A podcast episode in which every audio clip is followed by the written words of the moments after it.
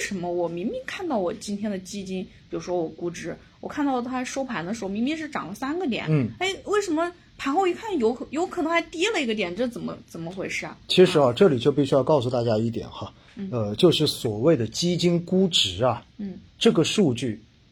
真正它的参考意义是不大的。我必须要告诉大家，为什么呢？因为大家要知道哈，公募基金它的信息是很透明，嗯那么每天会公布它的单位净值，对吧？对所以让你对知道它的涨跌。但是呢，大家也要知道，公募基金是每个季度才出一次季报，嗯，寂寞，哎，到季末，嗯也就是它在这个季度完成之后，在接下来，比如说三月份过完，在四月份的前就十五个工作日之内，它要出季报。嗯嗯嗯那么这个季报出来之后呢，才会公布嗯到上一季度末的最后一天、嗯那个十点，这一只基金的十大重仓股、嗯到底是哪些？嗯而大家在各个平台上面看到的所谓的基金净值的估值，嗯，其实都是根据上一季的季报，嗯上面所公布的十大重仓股是，来做的一个这样子的估算数据。那这就存在几个问题了。第一，本身季报公布的时候就已经不是在那一天了，最新的对不对？所以在这个过程中间，实际上基金经理是有可能调仓的。是，他比如说，他最开始的话有一只股票 A 股票，你一看他买了十个点，嗯，但是有可能他过完那一天之后的话，他就觉得这一个可能已经差不多了，对吧？我开始卖，嗯我赚够了哎，嗯我就开始卖，开始换成了 B 股票，嗯那么这个时候你会发现，其实，在接下来这个季度，在下一个季报出现之前，嗯，网站用的都是上一份季报中间的这一个持仓数据，是，那这就肯定会存在比较大的偏差了。嗯对而且更重要的是，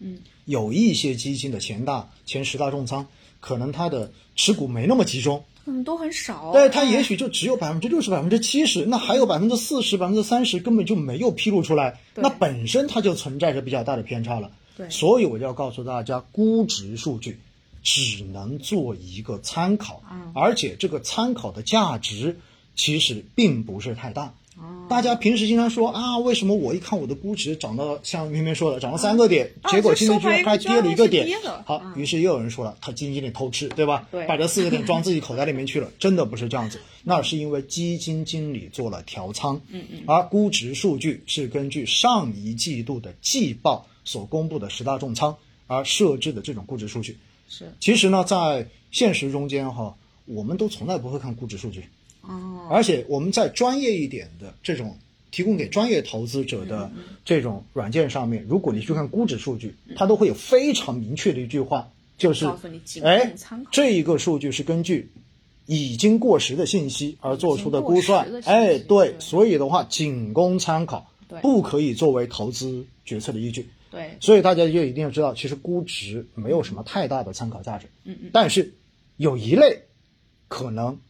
会准一点点，嗯，你知道是哪类吗？指数基金，嗯哎，说对了，哎，我们看到绵绵不错啊，指数基金的这个估值数据还是比较准的。对，为什么？因为指数基金本来就是它投资的目标就是跟着指数走的，是，所以今天指数涨了三个点，嗯那大概率跟踪这个指数的所有的指数基金对，除了指数增强基金哈，对基本上都差不多，对，只差一点点，因为指数基金的考核或者说评价的依据，会对它每天的一个偏离度会有一个最大的一个考核，就是你不能超过多少，超过多少其实就是相当于你当天的这个跟踪是有问题的。嗯，因此呢，指数基金看指数本身的涨跌幅来估算指数基金当天的涨跌幅，这个还是多少有点靠谱的。除此之外的主动管理型基金，我要告诉大家，估值跟净值出现比较大的偏差，那很正常，非常正常。嗯，而且越接近下一个季度的季末，对可能就偏差越大。对，嗯，当然，你有些人可能要反驳了，哎，不对，我看有一些好像挺准的，挺准的，那就只能说明基金经理没做调仓嘛。啊，没做调仓，而且它可能前十大重仓是仓位占的比较高的，这种情况下，它可能就是预测的会比较准。嗯，比如在今年，呃，去年吧，就是有些很网红的基金，嗯那么我们看前十，有些基金经理前十大重仓就占了百分之八十、百分之九十的仓位，啊，那这样预测肯定就哎会，那很就准相对而言比较准，对而且基金经理在季报中间还写，因为能力圈的问题，所以我不具备短期择时的能力，所啊以我决定做的都是长期持有。哎、也许你就会发现他这个季度都完全没有调仓，那就真的很准。